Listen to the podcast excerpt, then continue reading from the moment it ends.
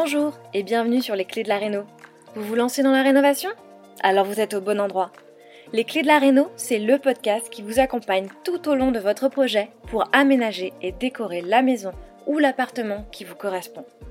Je suis Alison, aujourd'hui architecte d'intérieur et décoratrice.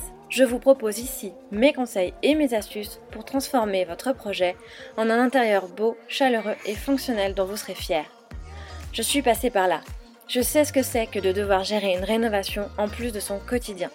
C'est pas toujours une partie de plaisir, mais ça en vaut tellement la peine au bout du compte. Seul ou avec un invité, laissez-moi vous aider à simplifier les étapes, vous apporter les clés dont vous avez besoin pour que votre projet se passe au mieux. Imaginez, vous saurez enfin par où commencer et comment faire les bons choix. Retrouvez-moi aussi sur Instagram, c'est tout simplement les clés de la Réno podcast pour encore plus de partage et de retour d'expérience. Allez, on y va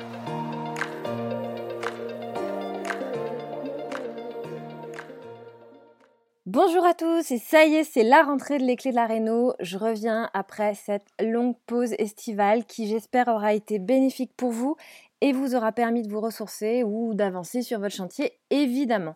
En tous les cas, je vous retrouve avec un grand plaisir pour ce nouvel épisode et pour toujours plus de bonnes idées travaux et déco, je suis ravie d'accueillir aujourd'hui Noémie Meyer. Noémie est décoratrice et architecte d'intérieur. Elle a créé son agence Pierre Papier Ciseaux en région bruxelloise puisque c'est là-bas qu'elle a décidé de s'expatrier il y a une quinzaine d'années. Elle s'est lancée avec son mari dans la rénovation d'une belle maison d'architecte des années 70 pour la transformer en maison californienne. Après plusieurs mois de travaux intenses, ils ont pu emménager dans cette maison encore en chantier pour continuer les travaux à quatre mains, puisqu'elle va nous l'expliquer, ils ont beaucoup réalisé par eux-mêmes. Dans cette maison, la lumière est reine, mise en valeur par des tons clairs et sublimée par des matières naturelles comme on les aime. Une harmonie juste qui lui permet de se sentir bien chez elle, comme dans une maison de vacances, nous a-t-elle confié.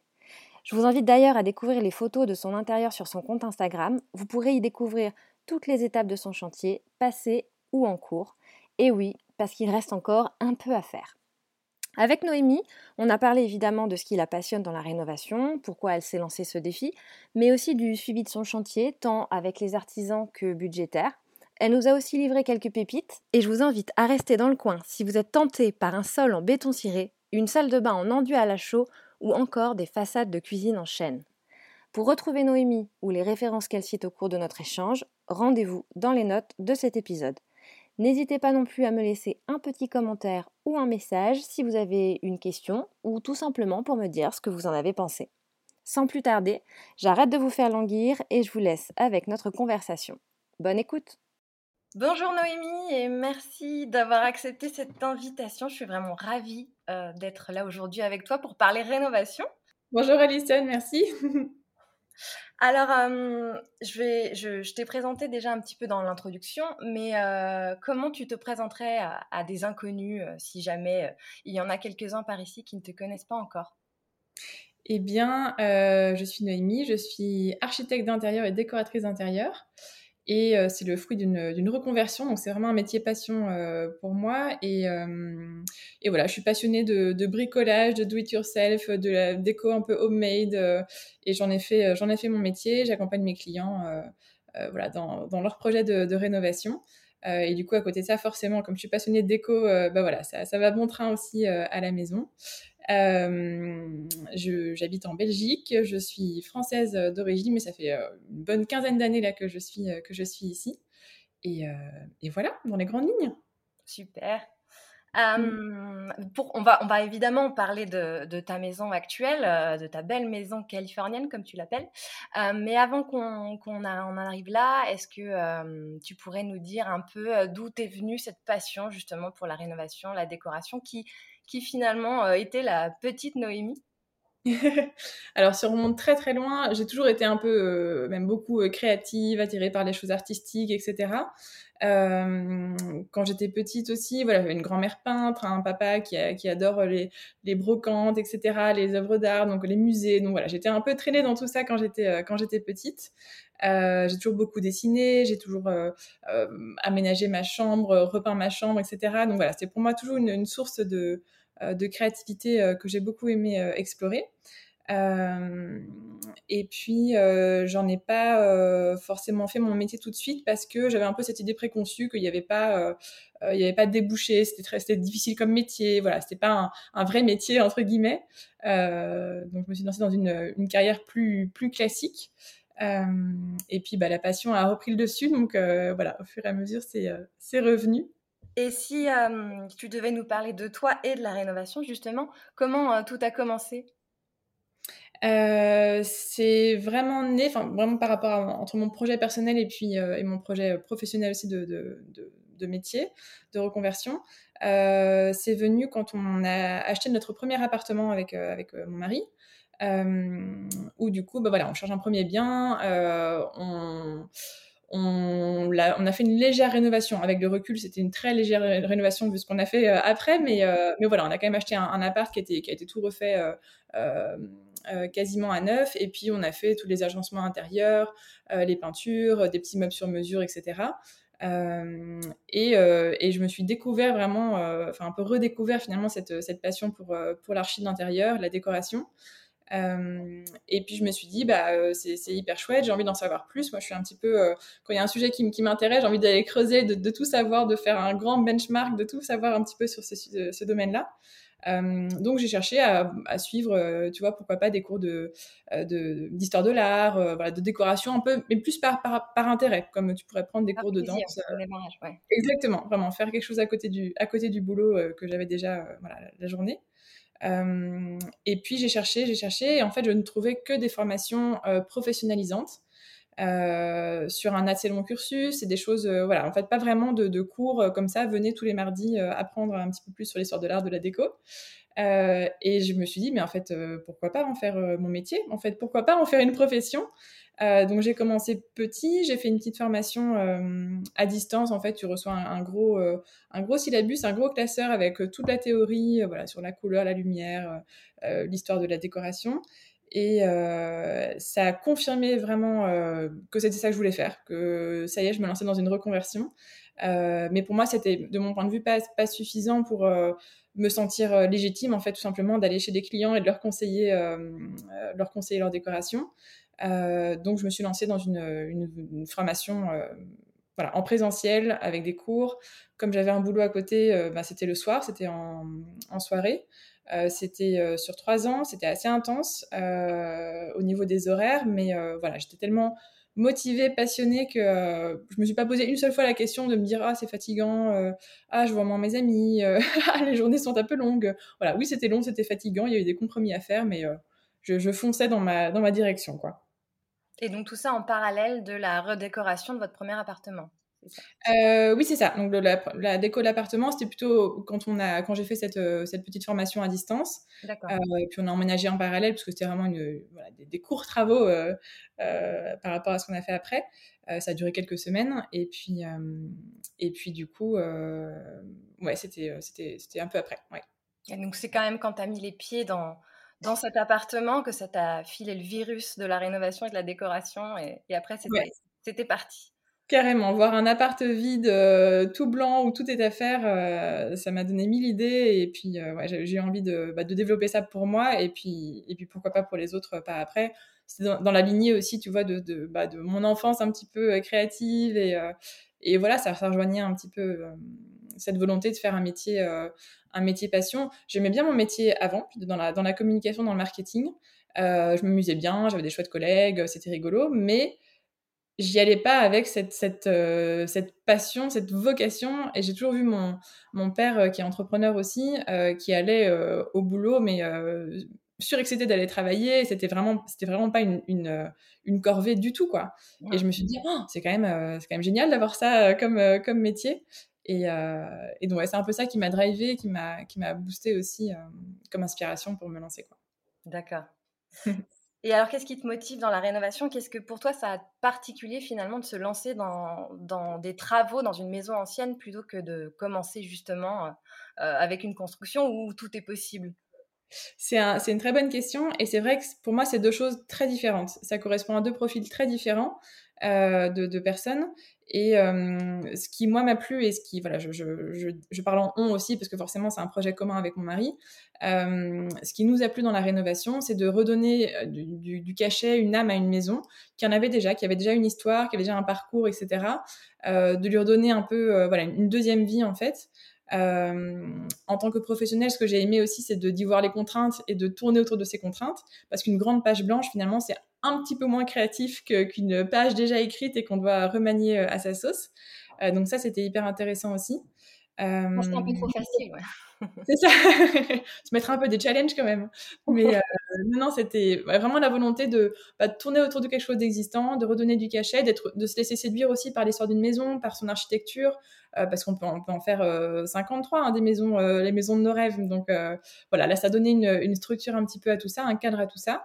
Et puis, ouais, vraiment pour le côté histoire, un petit peu âme de la maison, à redonner vie un petit peu à tout ça, quoi. Donc, du coup, tu as tout de suite su, une fois que vous aviez rénové cet appartement, que, le prochain projet, ça allait être une plus grosse rénovation où finalement vous alliez vraiment mettre la main à la pâte et, faire quelque chose à votre image?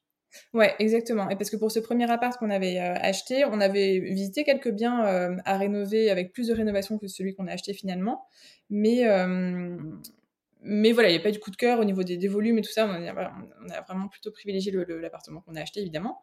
Euh, donc, c'était déjà un peu dans, le coin, dans un coin de notre tête de faire une, rénovation. Euh, et puis, effectivement, une fois qu'on a habité dans son, propre logement, bah, on connaît un peu mieux sa façon de circuler, d'habiter, de vivre. Et on a envie forcément d'avoir un intérieur qui ressemble euh, et qui s'adapte à ça aussi. Et donc, ça donne plein d'idées. Ah bah, tiens, la prochaine fois, on fera une salle de bain euh, connectée à la chambre. Bah, tiens, la prochaine fois, on fera une cuisine ouverte comme ceci, etc. Et donc, euh, et après, une fois qu'on a l'opportunité d'acheter un nouveau bien, bah, on a envie que ça ressemble au maximum à ces, à ces besoins-là, à ces, à ces envies-là. Et donc, ouais, c'était assez évident pour nous qu'on qu se dans une rénovation. après, plusieurs fois au cours du chantier, on s'est dit ah oui, on pensait pas que ce serait autant de, qu'on ferait autant de travaux. tu vois, c'est un peu la pelote qu'on tire. Euh, voilà, on sait pas trop jusqu'où jusqu'où on va jusqu'où on va aller. Mais euh, mais non, quel bonheur au final de pouvoir avoir un, un, bien qui ressemble vraiment à notre mode de vie et à notre façon de, de, circuler dans une maison. Donc c'est euh, ouais, c'était vraiment une, une, une volonté pour nous. Ouais. Ouais, c'est ce qui permet d'être vraiment chez soi, finalement, je pense. Exactement de le créer comme ça, euh, même si c'est à, partir de contraintes, évidemment, puisque on part de l'existant, mais, mais vraiment le faire ensemble qui nous ressemble au mieux et, c'est ce qui fait qu'on se sent vraiment chez soi. Exactement. Alors justement, on va rentrer dans le vif du sujet et parler de cette maison euh, qu'on a hâte euh, de découvrir au, au, cours de la conversation avec toi. si tu peux la décrire en quelques mots, c'est quel type de maison, peut-être le style un peu architectural, euh, sa superficie, euh, à quoi elle ressemblait peut-être quand vous l'avez achetée? Alors, c'est une maison donc, qui a plus de 45 ans, donc des années 70, années 70, qui était ah, vraiment dans son jeu. Le, Ah oui, c'est ça, je, m'adapte, tu vois, je m'adapte au, public. et qui était dans son jus, donc c'est les, les, premiers propriétaires qui l'ont fait construire et c'est eux à qui on a racheté la maison. Donc il y a vraiment un seul propriétaire. Ça, c'est un, un, petit détail pour certains. Pour nous, ça avait beaucoup de valeur parce que bah, ça veut dire qu'il y a eu une histoire en continu dans cette maison, que, que, des propriétaires qui sont restés 45 ans dans une maison, ils en ont forcément pris soin. Euh, si ça va de, de, propriétaire en propriétaire tous les deux ans, bah, voilà, on prend un peu moins soin d'un habitat euh, euh, passager, on va dire. Donc, donc pour nous, ça avait de la valeur. et puis s'ils sont restés si longtemps, c'est qu'ils s'y sentaient bien. Donc c'est qu'il y avait une bonne âme dans cette, dans cette maison. Euh, et il n'y avait eu aucune rénovation euh, faite depuis. Donc c'est vraiment les matériaux d'époque. Euh, et, et, les volumes d'époque. voilà, c'était assez vraiment resté dans son jeu. Voilà, exactement. On a mis longtemps à la trouver. on a mis, enfin longtemps, c'est tout est relatif, mais nous on a mis un an et demi à trouver cette maison-là et un an et demi de recherche intensive parce qu'on a quand même visité euh, c'est la, la 42 42e maison qu'on a visitée, qu'on a achetée. Donc euh, voilà. vous avez décidé vraiment de, prendre le temps de trouver celle qui vous correspondait. Quoi. Ouais, et en fait, plus on en visitait, plus ça nous confortait aussi dans l'idée, bon, bah, c'est pas celle-là, ce sera la prochaine, ou ce sera une autre. Euh, et aussi, ça nous aide à, à voir euh, bah, concrètement, avoir une idée du marché, tu connaître un petit peu le prix, les volumes, les surfaces, la localisation, ce qu'on peut se permettre par rapport à notre budget. Euh, donc d'affiner un petit peu tout ça, de pouvoir détecter du coup un bien qui ne nous correspond pas, où on se dit, bah non, là, on, sait qu'on peut avoir plus grand autre part, on sait qu'on peut avoir mieux à cet endroit-ci. voilà, de, de, de, se faire une bonne idée du prix du marché aussi. Euh, et d'affiner vraiment nos critères prioritaires. Au début, quand on se lance dans une recherche, on se dit, bah voilà, j'ai tel budget, je veux tel endroit, je veux X chambres. Euh, mais en fait, au fur et à mesure qu'on en visite, peut-être qu'on peut se rendre compte, bah finalement, est-ce que j'ai vraiment besoin d'une chambre supplémentaire? Est-ce que mon bureau peut être ouvert sur mon salon? Est-ce que euh, le jardin, en fait, finalement, j'ai envie d'un jardin plus grand? En fait, j'ai envie d'une quatre façades et pas d'une trois façades. Voilà, on peut affiner un petit peu ces besoins-là et ces envies euh, donc nous, on a fait une, grande liste. Euh, je suis adepte des to-do list et des bullet points. Donc on avait fait une grande liste euh, d'un peu tous nos critères, des plus, des plus rationnels aux plus irrationnels. et c'était rigolo après coup de voir ceux qui matchaient finalement avec la maison qu'on a achetée. Mais, mais, ça, je pense que c'est assez chouette à faire de, de trier un peu ces, ces critères par, par, ordre de priorité. Euh, il y avait des choses pour nous qui étaient euh, non négociables, du genre euh, bah, la localisation. Vraiment, ça, on n'était pas vraiment prêt à, aller beaucoup plus loin que la zone qu'on avait définie. La surface aussi habitable et l'orientation. Pour nous, c'était hyper important d'avoir une maison très lumineuse. et donc, tout ce qui était, voilà, c'est très subjectif, hein, mais des jardins orientés nord-est, etc., nous, c'était vraiment pas ce qu'on recherchait. donc voilà, on, on, cédait un petit peu cette liste-là pour, pour, faire le tri. donc beaucoup de recherches, beaucoup de visites, beaucoup de, temps passé, mais au fur et à mesure, ça, ça affinait vraiment nos recherches, ça simplifiait en fait nos recherches. Et ça a permis que le, jour où on a trouvé vraiment la maison, bah, on, était, on était sûr tout de suite, en fait, il n'y avait pas trop de doutes. donc voilà, le temps de faire les papiers bullet point euh, que tu t'étais fixé dans ta liste Alors, Pas tous, sinon c'est pas, sinon c'est pas drôle, mais, mais très sincèrement, euh, non, vraiment beaucoup de. En tout cas, tous les prioritaires, et on n'a pas eu l'impression de faire un sacrifice sur, sur quelque chose. Euh, et puis, l'avantage aussi, c'est qu'on savait qu'on allait faire des travaux nous-mêmes. et du coup, ben, on pouvait toujours affiner un peu ok, il n'y a pas, deux bureaux dans la maison, on a besoin de deux bureaux. Il n'y a pas de bureaux, ben, on transformera tel espace pour en faire un bureau. On sait qu'on peut le faire nous-mêmes. Peut-être que ça prendra un peu plus de temps parce qu'on a un budget limité comme tout le monde. Mais on sait qu'un jour, on pourra le faire.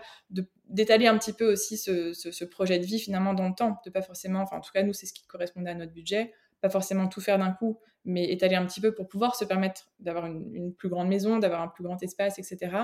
Euh, en sachant qu'elle ne sera pas parfaite tout de suite, mais que euh, à terme, un jour, on y arrivera. Quoi. ouais. Et, donc, du coup, tu nous as parlé des critères qui étaient pour vous importants, justement, l'orientation, la luminosité, l'emplacement. Est-ce qu'il y avait d'autres critères comme ça, peut-être plus euh, intérieurs, qui étaient vraiment importants à vos yeux? Euh, bah pour l'intérieur, de manière générale, on n'était pas trop figé puisque euh, bah, on savait qu'on allait euh, un peu tout casser et tout refaire à notre sauce. vous étiez prêt à, démolir. Voilà, c'est ça. On, voyait, on voyait vraiment à travers les, les, les revêtements, les matériaux, les, les, espaces. bien sûr, moi j'avais un, un, œil un peu technique aussi de par mon métier pour voir un petit peu ce qui était réalisable même techniquement en soi, tout est faisable, mais euh, il y a une question de budget à un moment donné qui se pose, donc de voir un peu euh, bah, concrètement ce qui était vraiment faisable pour nous ou pas dans cette maison. Euh, mais sinon, c'était oui, plus en termes de, volumétrie et d'avoir des, des, hauts plafonds aussi, c'est bête, mais à certains endroits, de pouvoir avoir vraiment un beau volume, une belle hauteur sous plafond à certains endroits dans la maison. Euh, on aimait beaucoup aussi, c'était, euh, alors c'était pas un critère euh, indispensable, mais c'était un coup de cœur pour nous. Et, quand on a visité la maison, c'est un, des arguments qui, nous a fait dire que ah bah oui, elle, a ce critère-là, donc donc c'est peut-être la bonne. c'est le fait d'être en, demi-niveau. Donc on n'a pas d'étage entier dans la maison. pour aller d'un étage à l'autre, on passe une volée de marche de, de 5, 6, 8 marches. et donc tout est en demi-niveau comme ça. Euh, et ça donne un côté très communicant en fait dans la maison. On est toujours un peu proches les uns des autres finalement. On n'est pas vraiment à un étage entier les uns des autres. Euh, et donc euh, oui, il y a un côté très très familial en fait, très convivial on trouve avec cette, ce genre de configuration là.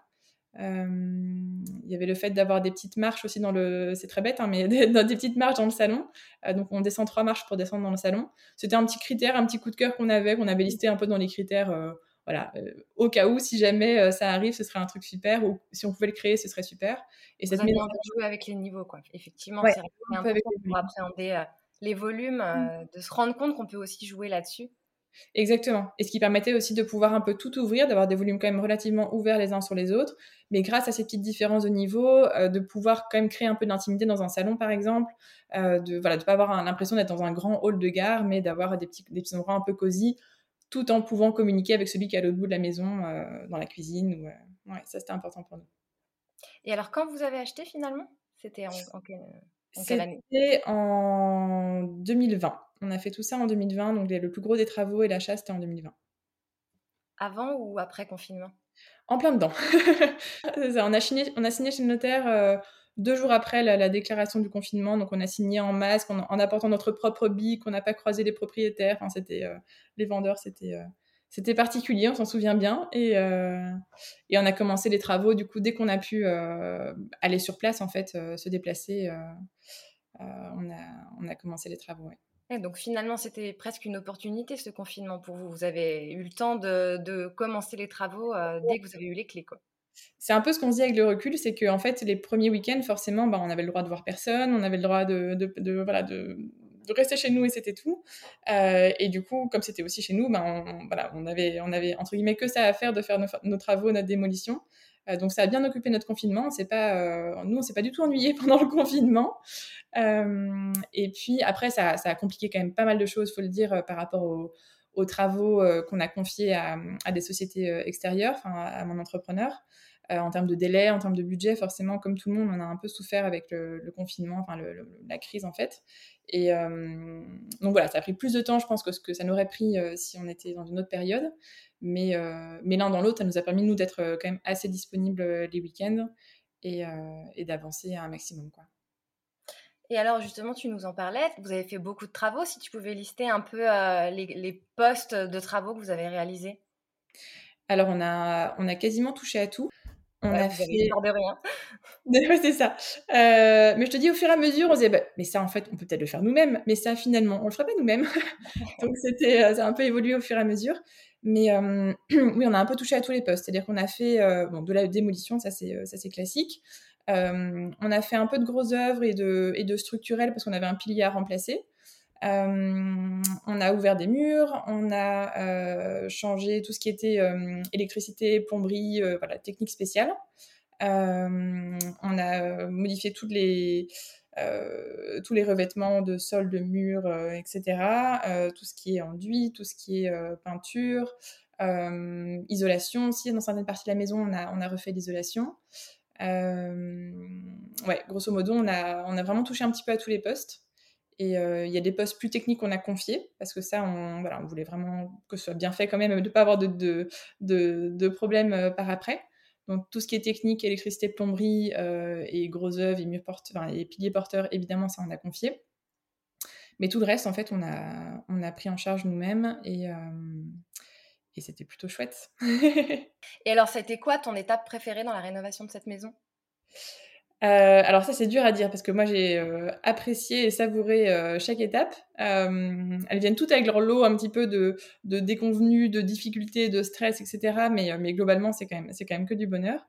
je pense que ce qui était le plus le plus galvanisant et le plus excitant, c'était, euh, et, j'ai un peu ça sur tous mes chantiers aussi, euh, enfin les chantiers de mes clients, euh, c'est la phase démolition parce qu'on ouvre les volumes, on découvre la vue qu'on a, on découvre l'espace qu'on a, la lumière qu'on a, et, ça c'est, toujours, c'est assez rapide, ça vient très rapidement au départ. Enfin tout le monde, moi y compris, mais les clients aussi sont, sont toujours surpris de, voilà, c'est oh, déjà une semaine après avoir commencé, ça y est, il y a un mur qui qui est tombé et ça y est, on voit l'espace il reste beaucoup de temps après pour euh, voir l'espace fini, mais euh, c'est toujours assez, euh, assez surprenant. Et ouais, c'est un peu une montée d'adrénaline comme ça de voir, oh, ça y est, on a ouvert le mur.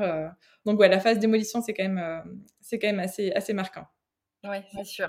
Ça fait toujours quelque chose.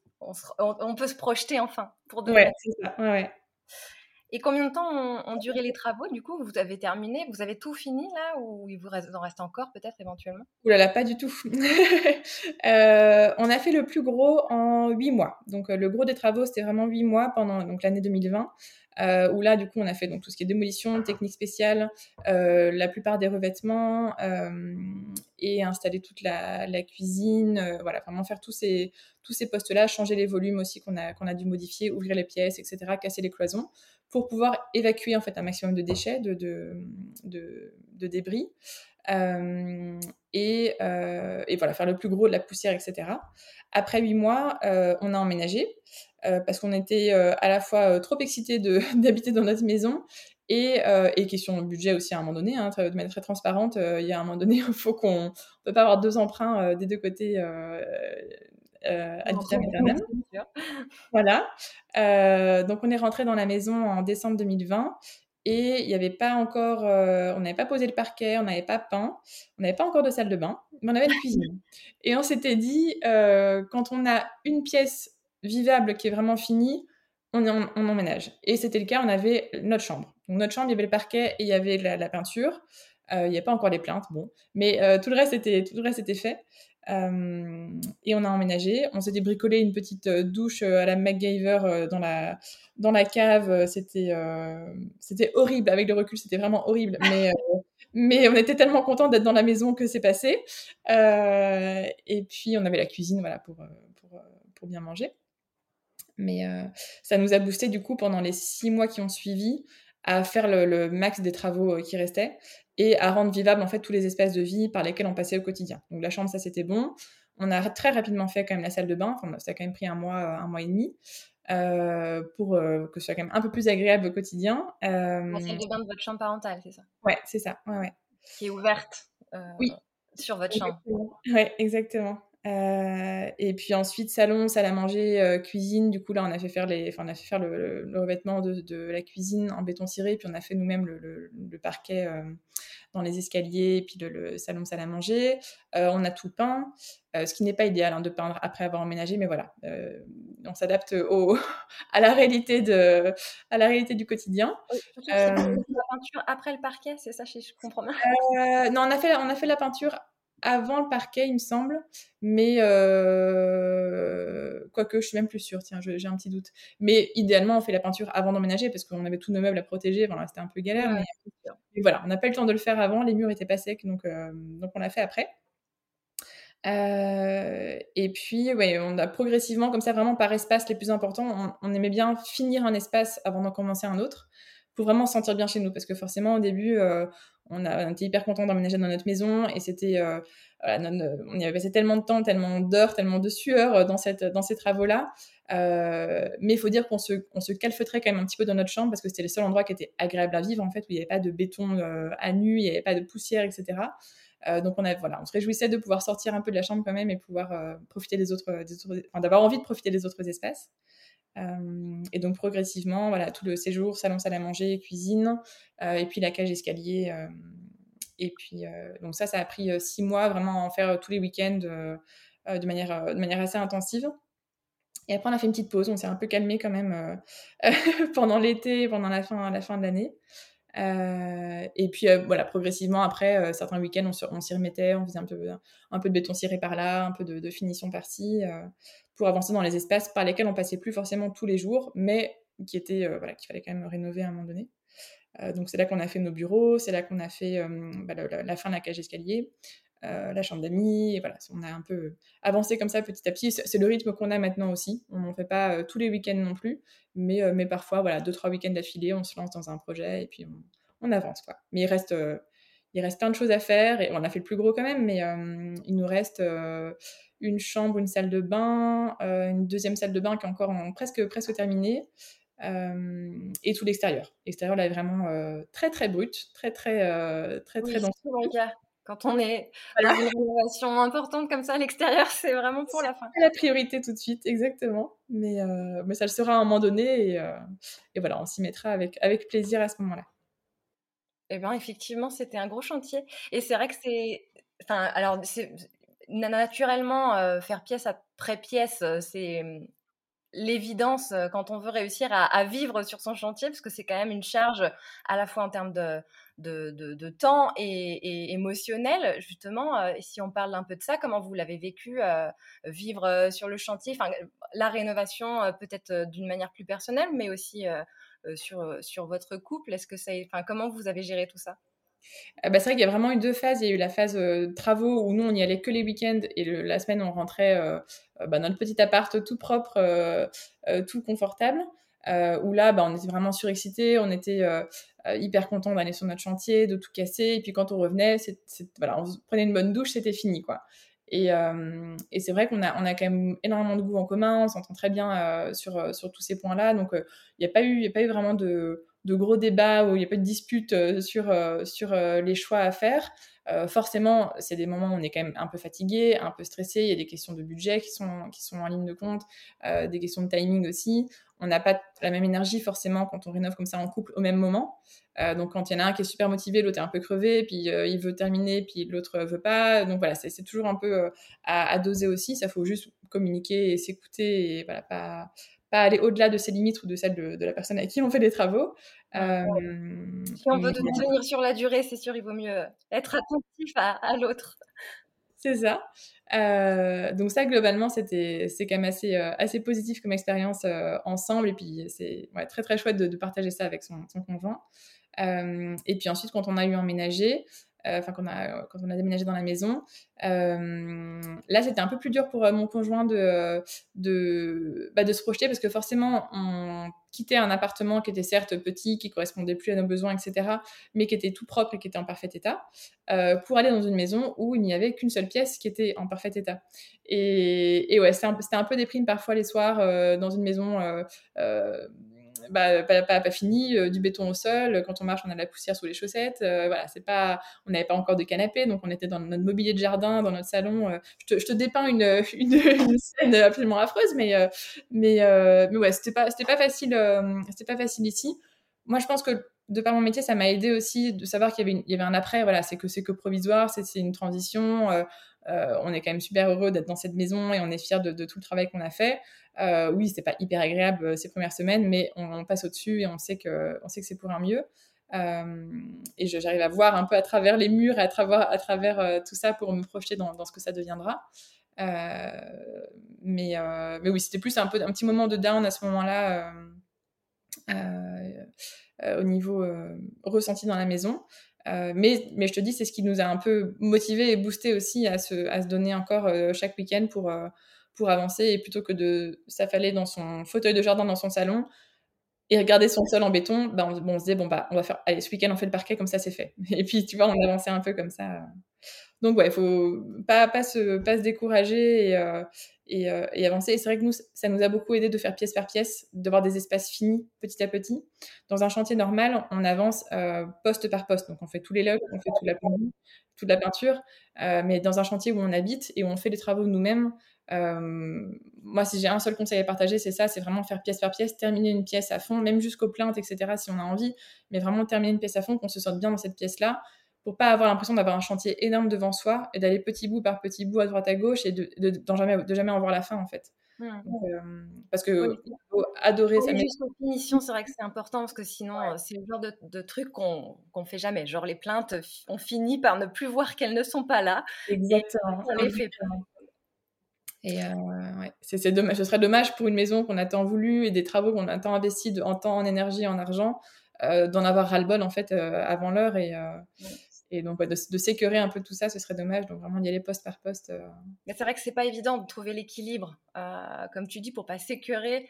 quand on a autant de travaux à entreprendre par soi-même et qu'on s'en en est mis vraiment jusque là, et, garder la motivation et pour aller jusqu'au bout. Et puis après, après les finitions, c'est vrai qu'il y a même les aspects plus déco où parfois on a un peu du mal à, à se redire. Enfin bon, après sur la déco, c'est vrai qu'on peut retrouver un regard d'énergie parce que ça va les mêmes euh, les mêmes envies, les mêmes inspirations, mais mais euh, c'est pas euh, c'est un chemin au long cours et ça c'est vrai qu'il faut s'y préparer quand on quand on se lance dans une rénovation où on fait beaucoup de choses par soi-même. Et, et, en avoir conscience avant, c'est quand même aussi important, je pense, parce que c'est une charge émotionnelle importante personnellement sur son couple et, et, savoir où on va pour réussir à le gérer, réussir à, à se motiver, à peut-être prendre le, temps qu'il faut aussi par moment, prendre du recul, se faire une pause. c'est vrai que, ouais, je pense effectivement, je pense que c'est important. Et moi, c'est ça qui m'a vachement intéressée dans ce, dans ce projet-là. Euh, c'est que à la fois, j'avais ma, casquette d'archi d'intérieur, où voilà, je chapeautais un peu tout ça. J'avais pas trop de stress euh, quand même par rapport à, la gestion d'un chantier. Euh, je connaissais les étapes, je savais où on allait, je connaissais mes équipes.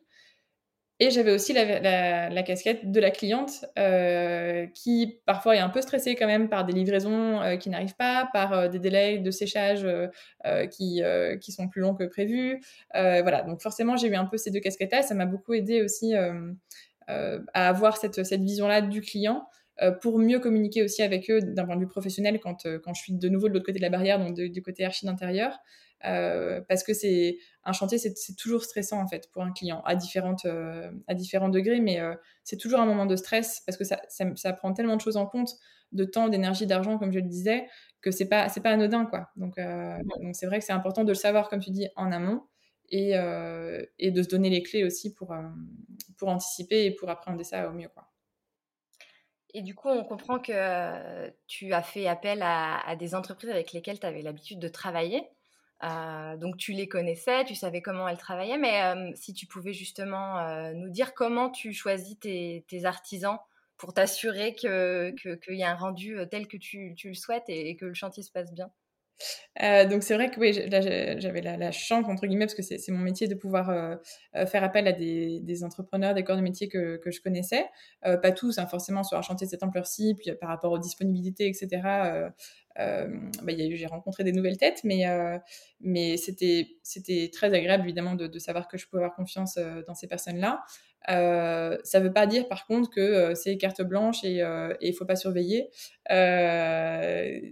évidemment, il faut être derrière, évidemment, il faut suivre et pas, c'est pas une question de mauvaise volonté, mais tout simplement, on n'a pas le même regard euh, en tant que client qu'en tant que, professionnel. Euh, il y a beaucoup de choses qui passent dans la communication, dans les plans, dans les, documents, mais il y a aussi des choses qui doivent passer à l'oral ou sur chantier à s'expliquer euh, de vive voix. Et donc, c'est important d'être présent sur un chantier. C'est pour ça que nous, dans, mon agence, on a, hum, on n'aime pas vraiment, on ne prend pas en fait de chantier euh, clé en main où euh, voilà, monsieur, madame partent en vacances, on rénove toute leur maison, ils reviennent, c'est fini. On aime bien que les clients viennent sur place, que les clients voient au fur et à mesure, parce qu'il y a énormément de choses qui doivent, euh, qui doivent être suivies en fait de près par les principaux intéressés. Quoi. Ouais, exactement. Donc, donc ça, dans tous les cas, peu importe qu'on fasse appel à quelqu'un qu'on connaît ou qu'on ne connaît pas, c'est important de suivre son chantier, d'être présent. Alors, pas tous les jours. ça, c'est bien un conseil à donner aussi, ne pas passer sur son chantier tous les jours. Euh, parce que ça avance pas forcément comme on pense que ça avance. Parce que parfois, on voit des petits trucs qui sont en fait réglés le jour d'après, mais que ça nous stresse si on les voit au moment même. Et voilà, c'est pas, pas nécessaire vraiment. C'est un stress supplémentaire euh, à se mettre euh, que d'y aller tous les jours. Euh, je trouve qu'une fois par semaine, c'est bon, le bon ratio. Euh, et puis les artisans n'aiment pas beaucoup aussi quand ils ont l'impression euh, de nous avoir sur le dos. c'est pas fort apprécié. et on a envie que ces entrepreneurs et ces corps de métier soient, soient contents de bien travailler chez nous. Voilà. Donc on veut, on veut les garder contents. Mais non, non, sincèrement, c'est vraiment pas un service à se rendre que d'y aller tous les jours. Bien sûr, il y a des étapes qui sont plus importantes que d'autres et plus cruciales que d'autres, où là, peut-être que c'est tous les deux jours, voilà, mais, mais, mais clairement, c'est pas nécessaire sur tout un chantier d'y aller tous les jours. Euh. et je pense que ça, fait plus de mal qu'autre chose euh, euh, psychologiquement et au niveau du stress, etc. C'est pas, c'est pas, un bon, c'est pas une bonne chose. Donc, ouais, ça, c'est important, je pense. Et si on parle budget, justement, est-ce que vous avez réussi à, rester dans le budget que vous vous étiez fixé? Comment tu as hum, géré un peu cette partie-là, même si évidemment tu as l'habitude de gérer les budgets travaux, mais, mais finalement, comment, comment vous en êtes sorti? Finalement, on n'est pas si loin de ce qu'on avait imaginé investir. On est un peu au-dessus, hein, je ne vais pas, je vais pas mentir. voilà, c'est très souvent le cas. Surtout sur un, sur un, chantier entre guillemets de cette ampleur-ci et qui a duré, enfin qui s'est autant étalé dans le temps, forcément, euh, bah, il y a aussi que, comme ça a duré plus longtemps que prévu, on a pu économiser un peu plus. C'est tout bête, mais euh, voilà, c'est quelques mois d'économie en plus qu'on a pu investir dans le, dans le chantier. Euh, il y a toujours des surprises sur un chantier aussi, ça c'est clair. Parfois c'est des surprises à 2000 euros, parfois c'est des surprises à 20 000 euros. on a plutôt fait partie de la case surprise à 20 000 euros, donc on a dû équilibrer sur d'autres choses. On a fait des sacrifices, forcément. Bah, typiquement, on a eu un, pour donner un exemple concret, on a dû refaire finalement tout le réseau de plomberie qui était en mauvais état après démolition, on s'en est rendu compte qu'il était en mauvais état. Donc on a dû le refaire entièrement, on a le refaire partiellement, mais c'était pas possible. Enfin, ce n'aurait pas été un choix intelligent. Euh, donc ça nous a coûté 20 000 euros en plus, euh, ce qui a euh, sacrément empiété sur le budget d'un potentiel chauffage au sol qu'on envisageait. après, pour d'autres raisons, le chauffage au sol, finalement, dans notre maison, c'était pas, c'était pas un, choix cohérent non plus. Euh, mais voilà, donc ça, plus ça, plus ça fait qu'on n'a pas, on pas de chauffage au sol. Mais, euh, mais voilà, par rapport tu vois, au, projet initial et ce qu'on a, a finalement fait, il y a forcément des, des adaptations où le budget est rentré en compte. Euh, ce qui nous a permis aussi de rester quand même relativement bien dans les, dans les clous de notre budget, c'est que on, bah, on, a fait beaucoup de choses nous-mêmes et au fur et à mesure, justement, on se disait attends, on vient de recevoir un budget euh, du menuisier pour faire euh, la niche, euh, l'encadrement autour de la, autour de la fenêtre. ouais, c'est un, ouais, c'est un coût. mais attends, mais concrètement, tu crois pas qu'on pourrait le faire nous-mêmes vu qu'on a déjà fait ça à côté dans la pièce et tu crois pas qu'on pourrait faire ça? Attends, on va regarder un peu comment est-ce qu'on pourrait faire ça. Et, en fait, oui, on a économisé plusieurs milliers d'euros sur, sur des postes comme ça.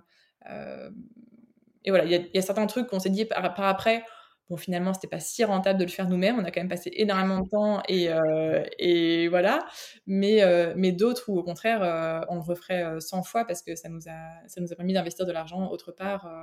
et voilà, nous, on avait envie d'investir du temps. Donc, c'était. Oui, c'est aussi le plaisir de le faire soi-même. Exactement. si c'est une corvée et qu'on n'a pas le temps de le faire, bien sûr, c'est à prendre en compte. Nous, on avait l'envie de prendre le temps, de consacrer du temps. Euh, à ça. Donc, euh, donc, on a rentré ça dans la balance. Et c'est vrai qu'il y a certains postes qu'on a pu, sur lesquels on a pu économiser, qu'on pensait déléguer, mais qu'on a, qu'on a finalement fait nous-mêmes euh, pour pouvoir gagner un peu de budget autre part et se faire plaisir ailleurs. Mmh. Vous êtes mis des challenges au fur et à mesure. C'est ça, on s'en des surprises. C'est vrai que moi, je conseille toujours à mes clients de, de prévoir une, une, enveloppe pour les imprévus parce que dans la rénovation, on a quand même toujours. Enfin, j'ai jamais vu chantier sur lequel on n'est pas des surprises. Alors, il y a des chantiers où il y a des surprises positives, ça c'est plutôt chouette. C'est plutôt rare, mais, mais ça arrive aussi dans le bon sens, les surprises. Euh, mais dans ce cas-là, le budget, enfin, par expérience, vraiment, le budget que les clients économisent, ils le réinjectent autre part euh, dans les travaux. Donc, on finit toujours par injecter un peu plus d'argent que ce qu'on pensait. Mais, euh, mais c'est important aussi de ne pas, de pas tripler le budget et de, de rester cohérent par rapport à, à, ses besoins, par rapport à la valeur de la maison aussi. Hein. Ça ne sert à rien d'investir trop non plus. ce ne serait pas, pas intéressant. Ouais. Et côté aménagement, appréhension des volumes, justement, tu nous as dit que vous avez quand même beaucoup démoli, fait des modifications sur la structure. comment, justement, pourquoi toutes ces modifications? Comment est-ce que tu t'es projeté Comment tu as pensé les espaces dans cette maison?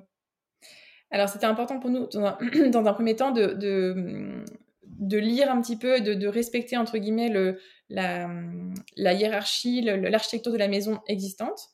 Euh, parce que c'était une maison euh, euh, de famille, voilà, qui avait été pensée pour une famille, etc., et que nous, on voulait en faire aussi notre maison de famille. donc voilà, dans la lignée, c'était quelque chose qui, correspondait à ça. mais par contre, c'était aussi très important pour nous que ça, que, ça respecte, que ça convienne à notre mode de vie à nous. Ah évidemment. Et du coup, par exemple, on voulait, on voulait, il y avait une suite, la suite parentale en fait des précédents habitants était au rez-de-chaussée et euh, moi, je ne voulais pas dormir au rez-de-chaussée. Euh, et, euh, et, du coup, on a réaménagé l'espace à l'étage, qui était plus composé de petites chambres, de plusieurs petites chambres, enfin de quatre petites chambres même. Bah, on a cassé un petit peu la moitié pour en faire une grande chambre avec la suite parentale, avec la, salle de bain, etc. pour réadapter ça à nos volumes, à nos envies. Euh, pareil au niveau des, je te disais par rapport à la, hauteur sous plafond, d'avoir certains espaces qui avaient une belle hauteur sous plafond.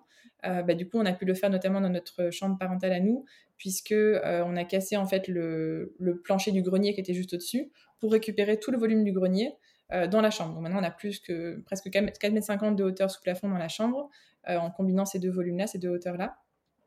Et donc voilà, ce genre de, petits détails-là en fait architecturaux qui euh, qui font qu'on a eu envie de modifier les volumes. C'était pas indispensable euh, à la circulation de la maison. On n'a pas modifié l'endroit de la cuisine, par exemple, parce que ça nous convenait bien. C'était, voilà, ça correspondait aussi à nos, à nos, à nos envies, à ce qu'on aurait euh, dessiné de base.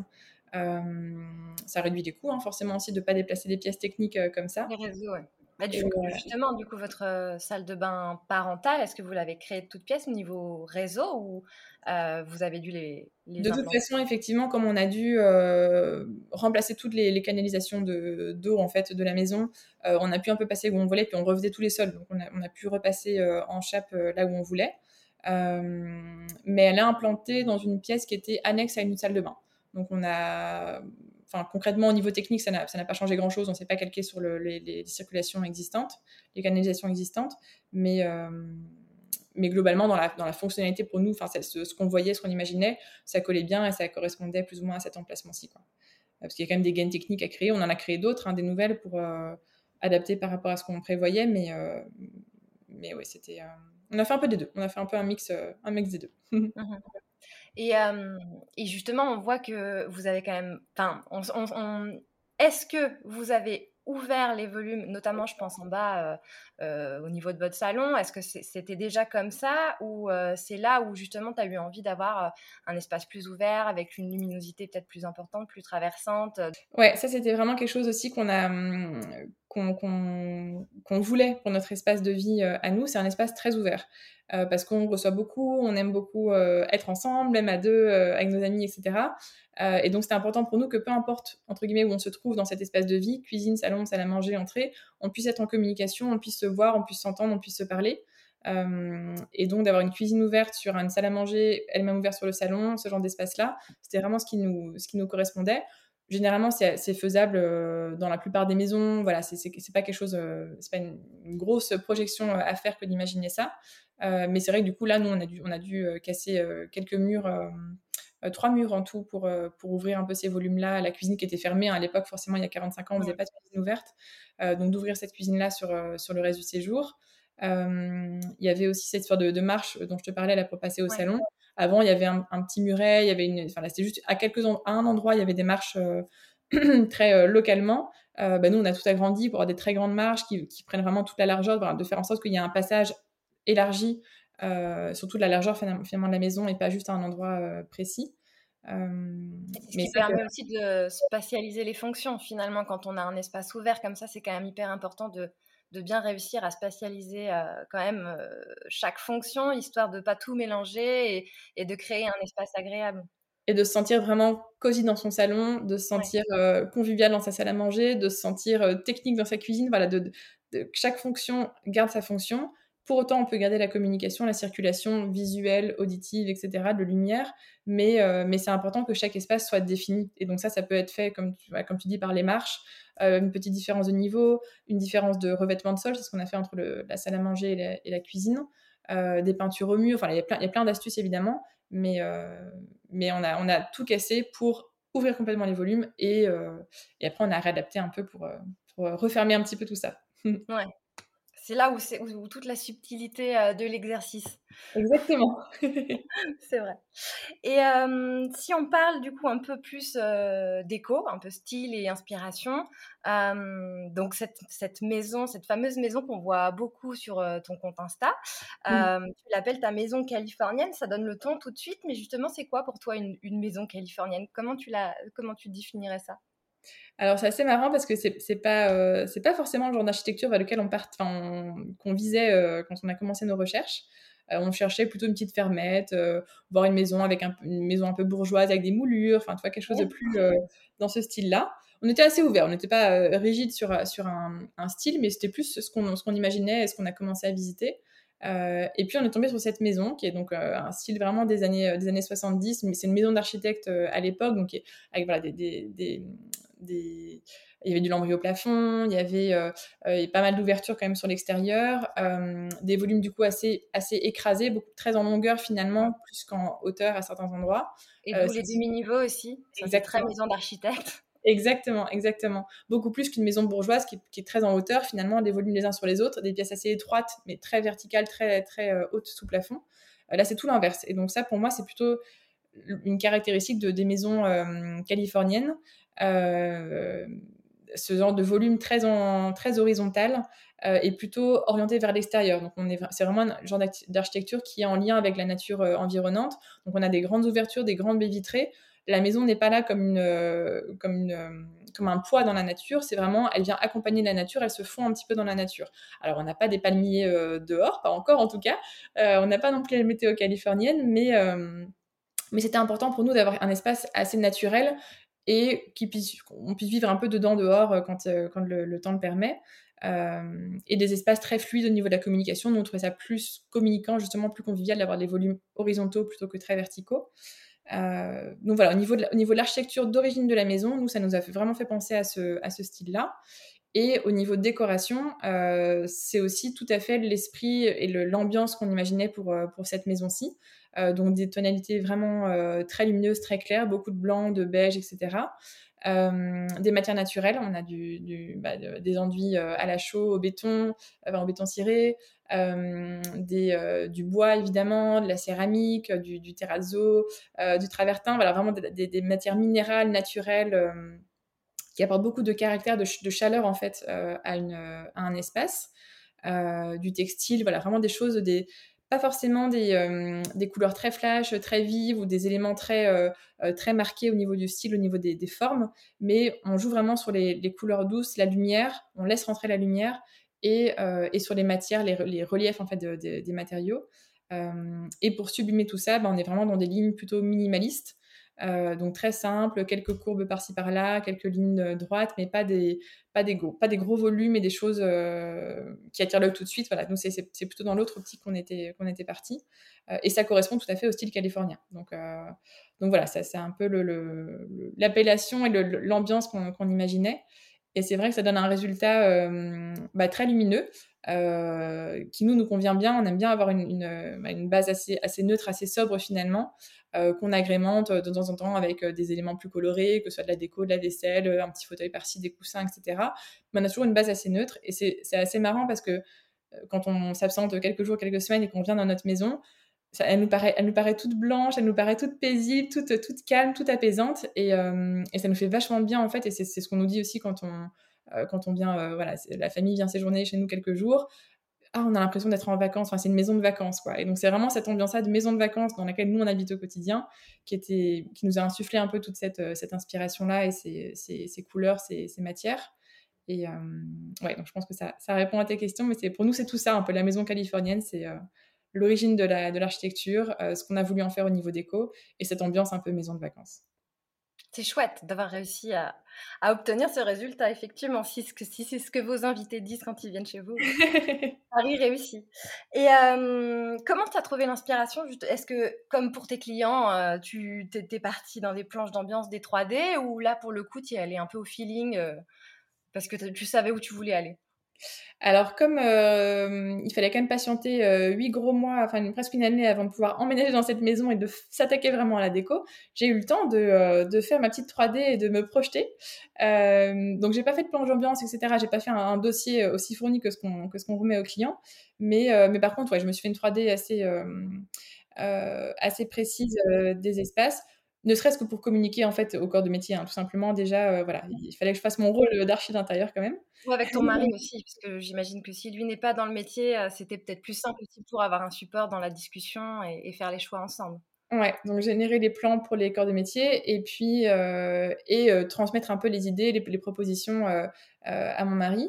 et c'est vrai que ça, ça, a beaucoup aidé de pouvoir lui montrer pour se, pour se projeter parce que en fait quand on a visité la maison la première fois, c'était un soir un soir d'hiver bien triste, euh, bien, bien humide. Euh, euh, et du coup, c'était un peu dur avec du, vieux mobilier voilà, de, de, 40 ans. c'était un peu dur de se, de se projeter pour lui. Moi, j'avais déjà effacé la pluie, les mobiliers, etc. Je voyais que les volumes. Et, et, donc en rentrant, je lui, ai, fait une petite 3D, j'ai fait des croquis, etc. Et, et là, je lui ai montré, mais si, regarde, on peut faire ça, regarde ici, on peut casser là, etc. Euh, et donc de, pour lui de voir le projet en 3D, ça, je pense que ça a aidé aussi euh, voilà, à concrétiser un peu les choses, à se projeter dans cette, dans cette maison-là. Euh, ça nous a aidé à faire des choix aussi, de tester un peu, tiens, la cloison, si on la met comme ceci, comme cela, est-ce qu'on ouvre jusqu'à quelle hauteur, tout ça. Voilà, c'est des petits détails techniques, mais ça, ça aide aussi. donc je me suis presque traitée comme une, une propre cliente moi-même. Mais, mais oui, forcément, la 3D, s'il y, y, a une seule chose à faire, entre guillemets, c'est cette 3D. Ouais, ouais c'est sûr que ça aide bien. Ouais. Alors, tu en parlais, la lumière, c'est hyper important pour toi. On dirait même que c'est un peu le personnage principal dans votre maison. Et, euh, ça, c'est vraiment euh, chouette. Il y a aussi beaucoup de, de tons clairs. Comment, euh, comment tu as créé l'harmonie entre les couleurs et les matériaux selon les différents espaces? Bah, du coup, c'est un, peu dur pour moi de répondre à cette question parce que c'est, je peux pas dire que c'est instinctif, mais, mais ouais, ça se fait assez naturellement. Euh, déjà de, la, de, mettre ça en 3D, moi m'aide aussi dans mon boulot aussi. Hein, donc euh, voilà, c'est un processus que j'aime bien euh, faire, c'est de d'avoir cette, cette 3D là pour, pour voir un peu dans l'espace ce que ça peut donner, faire différents essais, différents tests. j'ai eu le temps aussi au fur et à mesure des années de, de compiler un petit peu des éléments phares que voilà, j'aimerais retrouver dans ma maison, des matériaux, des coloris, des motifs, des pièces de designer, voilà, des choses un peu, un peu spécifiques. Euh, et parfois, ça peut arriver voilà, de partir d'un élément euh, dans une pièce, un fauteuil, euh, une couleur, un tapis, et de décliner un peu ce qui va autour. Euh, je suis pas très impulsive non plus comme, comme personne, donc je préfère ouais, vraiment prendre, prendre le temps de la réflexion, sonder vraiment un peu tout ce qui existe sur le marché pour trouver le bon compromis entre mon budget, mes envies, ce qui existe, etc., ce qui, est, ce qui est bien au niveau technique, tout ça.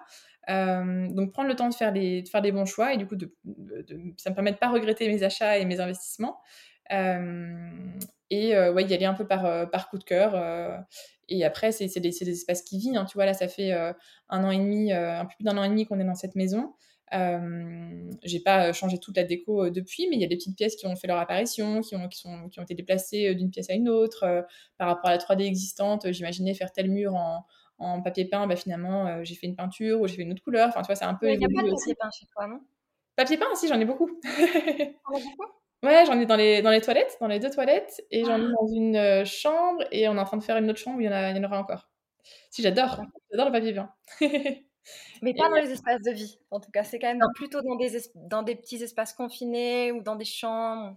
Ouais, ça, les espaces de vie, justement, tu fais bien d'en parler. Tout ce qui est salon, salle à manger, cuisine, et notre chambre. Donc on est vraiment euh, la plupart du temps quand on est dans la maison, c'est dans ces espaces-ci. Euh, C'était important pour pour, pour moi et pour, pour tous les deux d'avoir des espaces assez neutres, assez sobres. Euh, pour, euh, pour plusieurs raisons. Déjà parce que moi, de par mon métier, je vois beaucoup de couleurs, je vois beaucoup de motifs euh, au quotidien. Et donc, j'ai besoin d'avoir quelque chose de, de, plus reposant, de plus apaisant. Et donc, si j'avais mis du, du terracotta dans mon salon, j'aime beaucoup le terracotta, mais si après j'en mets chez mes clients, etc., puis je reviens chez moi, bah, j'ai aussi du terracotta, voilà, ça va un peu me, me blaser et me, voilà, m'influencer. Voilà, j'avais pas envie de ça dans, mon, dans mes espaces euh, à moi de vie principaux. Euh, après, j'ai une entrée euh, rose, euh, rose à la maison, donc voilà, je mets quand même de la couleur à certains endroits, mais dans des espaces où je sais que je vais pas l'avoir sous le nez tout le temps. Mmh. Et, et, par rapport à, à, tous les deux, donc mon conjoint et moi, c'était important pour bah, justement avoir, avoir un espace apaisant, euh, dont on se lasse pas, assez intemporel, où on peut faire évoluer quelques pièces, un petit fauteuil, une petite déco par-ci par-là, euh, mais que la base reste neutre et que du coup ce soit plus facile à vivre pour nous au quotidien. Et vraiment, cette notion d'intemporalité, je trouve qu'elle est, pour nous en tout cas, elle était assez importante. Et forcément, plus c'est coloré, plus c'est euh, chargé en motif, plus c'est foncé, plus on s'en lasse rapidement. Il y a différents degrés selon les personnes, mais c'est quand même un peu le principe. Donc ça, on n'avait pas envie de ça pour nos espaces de vie principaux. ouais, ça, c'était important pour nous. Et euh, niveau matériaux, euh, tu le disais, vous avez quand même euh, fait beaucoup de choses en béton ciré. où vous en avez mis et, est-ce que vous en êtes content? Est-ce que ça tient bien dans le temps? C'est souvent les questions qu'on qu nous pose. Ouais, c'est le, le, gros, le gros sujet, le béton ciré. parce qu'il y a beaucoup de choses qui se disent à son sujet. Et donc, nous, on en a mis dans, sur le sol de la cuisine et de l'entrée. Euh, là, on l'a fait faire par, euh, par une artisane parce que c'était une grande surface et euh, on voulait vraiment, c'était la pièce principale, donc on voulait vraiment que ce soit, que ce soit parfait.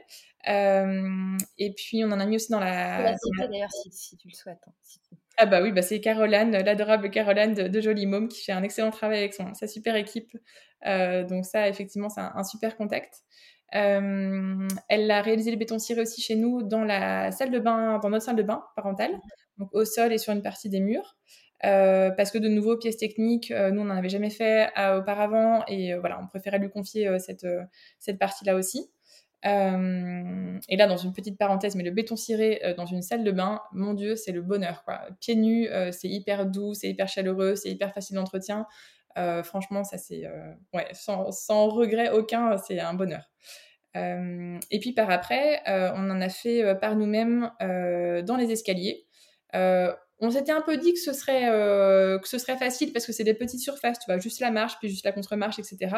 En fait, non, il y a beaucoup de recoins, il y a beaucoup d'angles, donc c'est pas du tout les euh, c'est pas du tout l'espace le plus facile par lequel commencer, mais on est un peu euh, on est un peu borné, donc on y a été, on a on a foncé, on l'a fait jusqu'au bout. Ça nous a pris beaucoup de temps et beaucoup d'énergie, c'est beaucoup de patience aussi à avoir très sincèrement.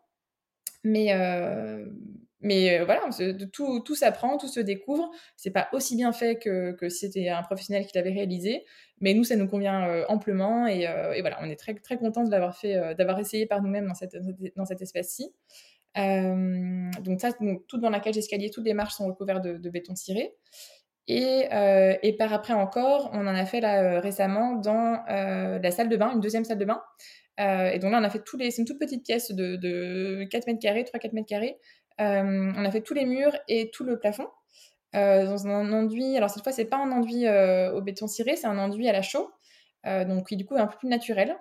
Et, mais qui, avec la bonne préparation, le bon support et puis la bonne, le bon, la bonne protection, convient très bien aux, espaces humides comme la salle de bain. Et là, on l'a appliqué nous-mêmes.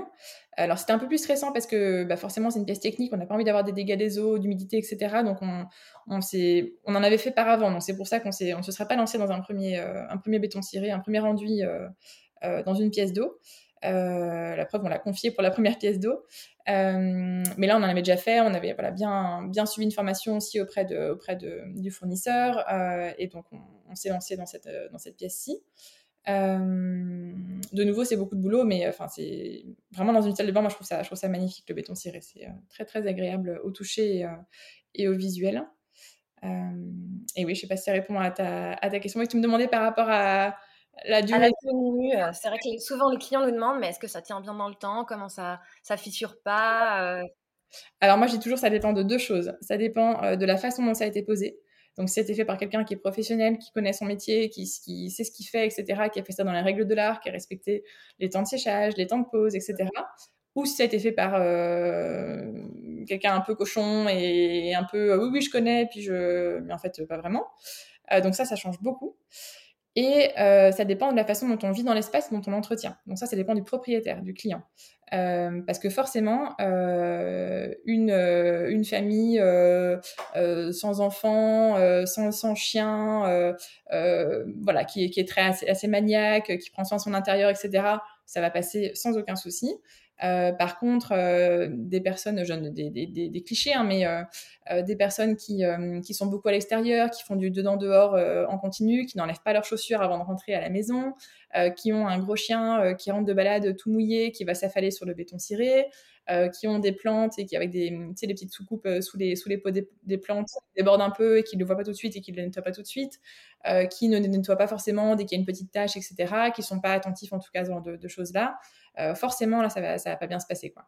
Donc euh, donc ça dépend vraiment de ça. C'est pour ça on entend beaucoup de choses euh, parfois un peu négatives sur le béton ciré. En fait, ça dépend vraiment le contexte. ça va convenir à certaines personnes et pas du tout à d'autres. Donc, il faut se connaître soi-même et confier ça à la bonne personne ou le faire en connaissance de cause et le faire consciencieusement. Correctement. Exactement. prendre le temps de se renseigner, de se former et de, et de, et de le faire bien. Et, euh, et, ensuite, oui, à l'entretien, c'est euh, bah, effectivement, nous, c'est une maison euh, sans chaussures, donc il n'y a personne qui rentre avec ses chaussures. Euh, c'est pas que le béton ciré va se fissurer tout de suite si on pose un pas, un pied avec sa chaussure, mais c'est qu'à force, bah, c'est les petits graviers sous les chaussures, ça va faire des petites rayures, c'est de la, la, la, la saleté qu'on va pas nettoyer tout de suite, donc ça limite vraiment la casse au niveau, au niveau entretien sur un béton ciré au sol. Euh, S'il y a une petite tâche, on essaie de la voir un peu rapidement, de ne pas laisser stagner une tâche de café trois semaines euh, voilà. Mais en fait, moi, je compare vraiment ça toujours à du parquet euh, massif.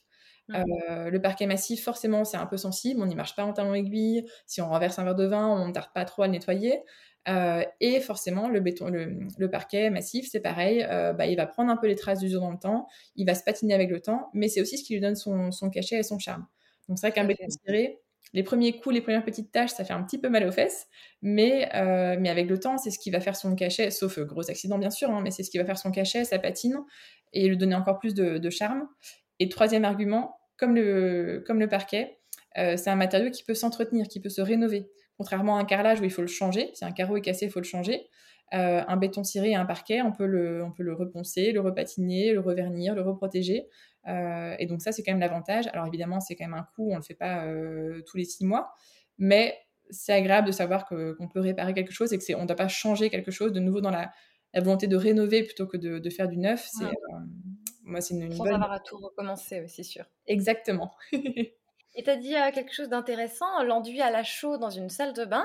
Euh, je veux bien en savoir un peu plus, comment vous y êtes pris, c'est quel type d'enduit, comment vous l'avez protégé peut-être, parce qu'effectivement dans une salle d'eau, il faut faire un peu attention à ça. Ouais. Alors concrètement, c'est vraiment tout à fait différent d'une peinture à la chaux, parce qu'on entend beaucoup parler de la peinture à la chaux aussi, ça n'a vraiment rien à voir, il y a de la chaux quand même dans les deux, hein, mais euh, c'est vraiment un enduit. Donc concrètement, esthétiquement, ça ressemble au béton ciré, ça, ressemble euh, à, tous les produits euh, type euh, Mortex, etc. C'est vraiment le même genre de, c'est un enduit décoratif en fait. C'était une préparation toute prête. Du coup, c'est pas vous qui avez fait les mélanges? C'est comme le béton ciré. Il y a, as une poudre à mélanger avec un avec un liant. donc c'est le même principe vraiment et c'est la même consistance de pâte, un peu, un peu dentifrice que côté le côté crase sur les murs à la spatule. vraiment visuellement, c'est pas c'est pas facile de distinguer les deux.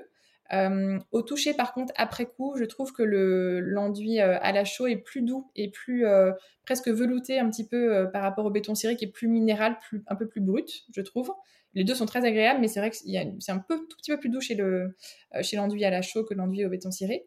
mais en soi, du coup, c'est les mêmes propriétés. C'est la préparation du support, donc l'étanchéité qu'on fait sur le support avant de placer son enduit, et la protection qu'on met par après, donc le vernis euh, qu'on met en protection, qui vont assurer l'étanchéité par, rapport, euh, par rapport aux pièces d'eau. Donc l'enduit en tant que tel, ni le béton ciré ni l'enduit à la chaux n'est étanche. C'est ce qu'on met avant et après qui va faire qu'on peut le passer dans une, dans une pièce d'eau. Tout à fait. La préparation, c'est toujours le plus important dans les travaux. à ne pas négliger comme étape, c'est sûr. Si on continue sur euh, les matériaux, enfin le choix des matériaux, les matières naturelles, vous avez choisi une cuisine en bois, en chêne, je pense.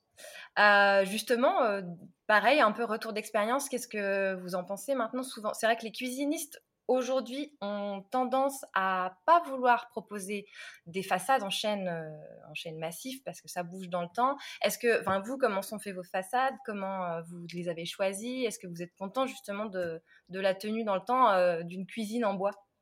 Très bonne question. Effectivement, euh, on voit beaucoup plus des, cuisines euh, de couleur euh, pleine.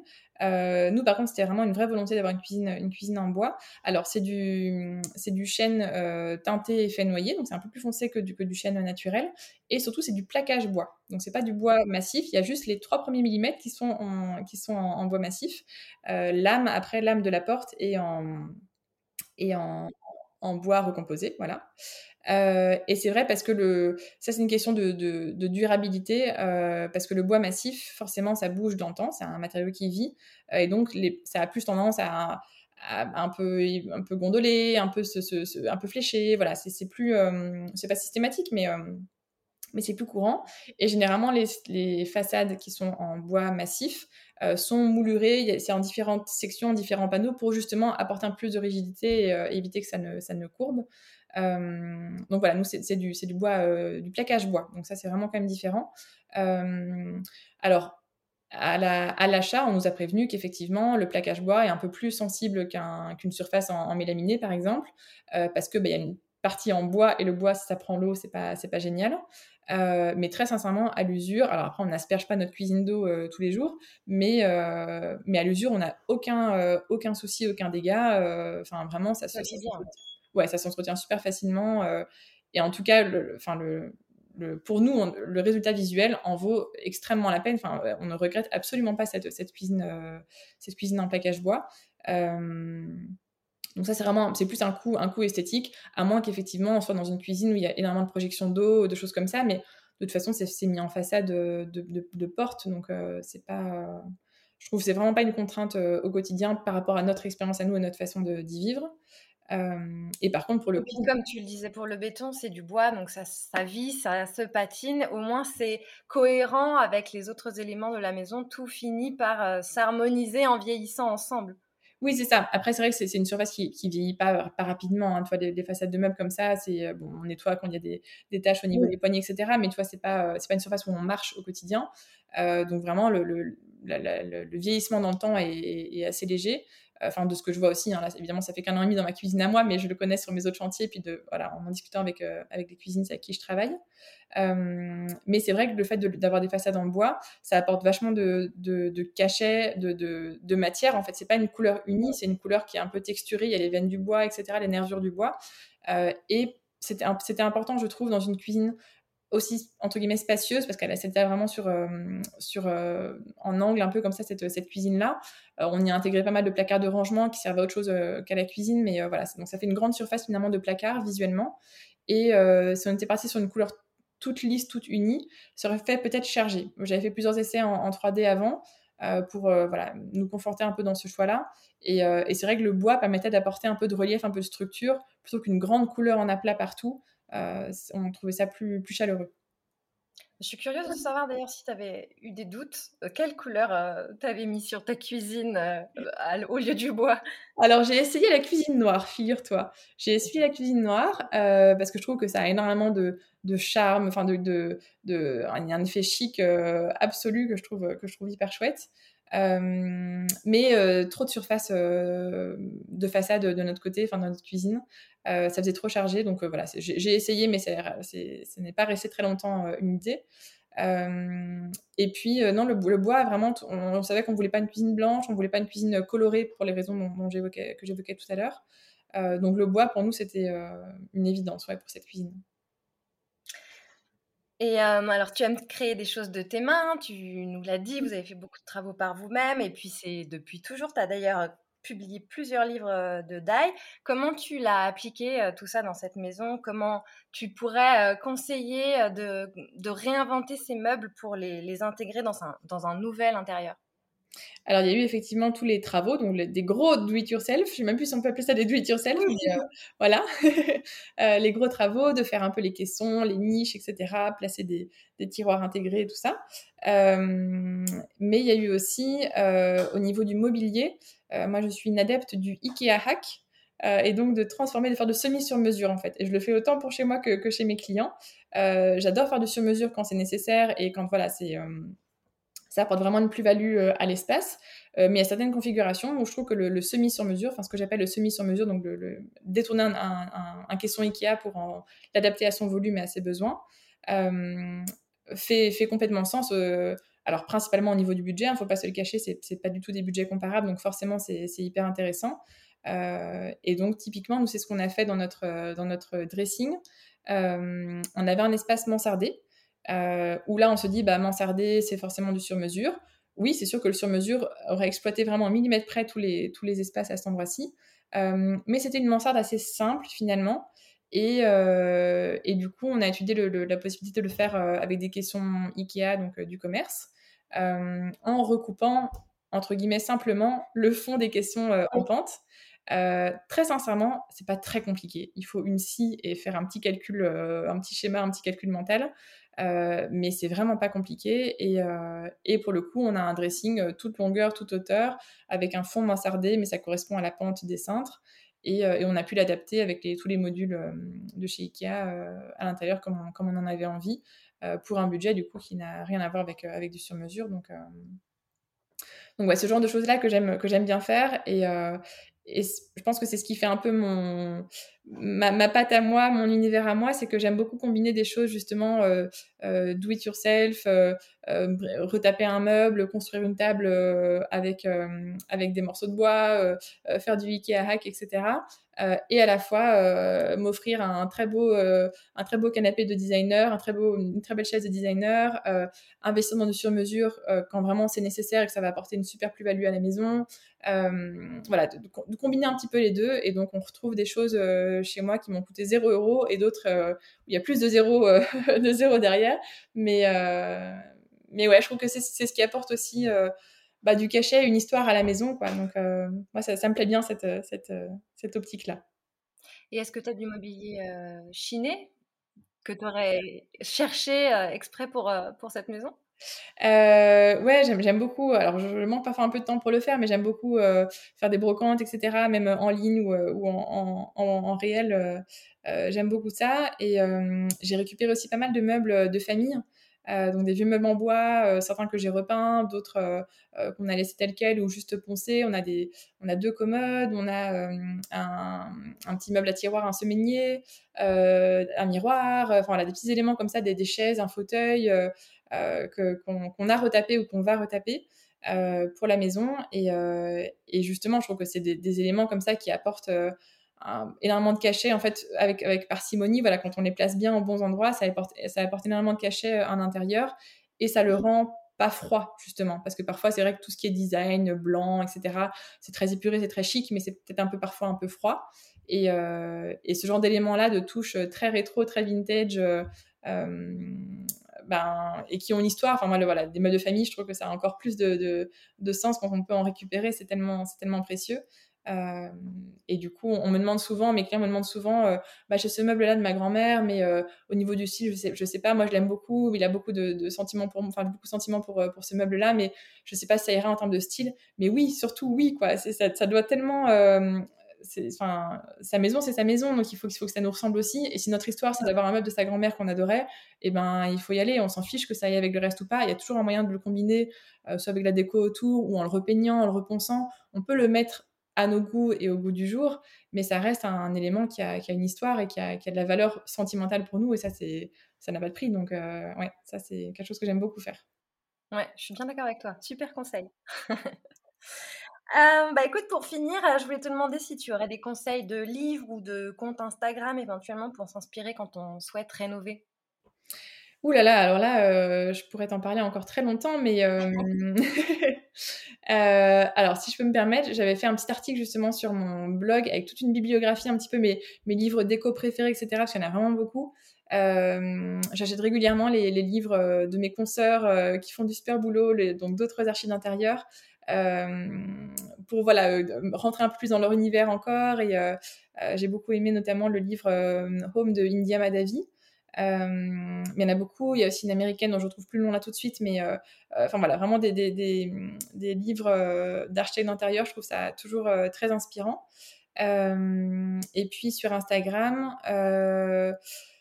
je suis des comptes de, de, consoeurs, euh, confrères euh, archives d'intérieur, mais, euh, mais en fait, je suis plutôt principalement inspirée par des, des comptes qui sont pas forcément des comptes déco, mais qui, mais qui montrent un peu leur intérieur et qui sont, passionnés un petit peu de ça quand même et qui, voilà, c'est pas forcément leur métier, mais, ils font ça très bien et, et, voilà, je pioche un peu des inspirations à droite à gauche dans ce genre de cadre-là et ça peut être des comptes euh, américains, euh, scandinaves, euh, australiens. donc ouais, c'est des choses un peu...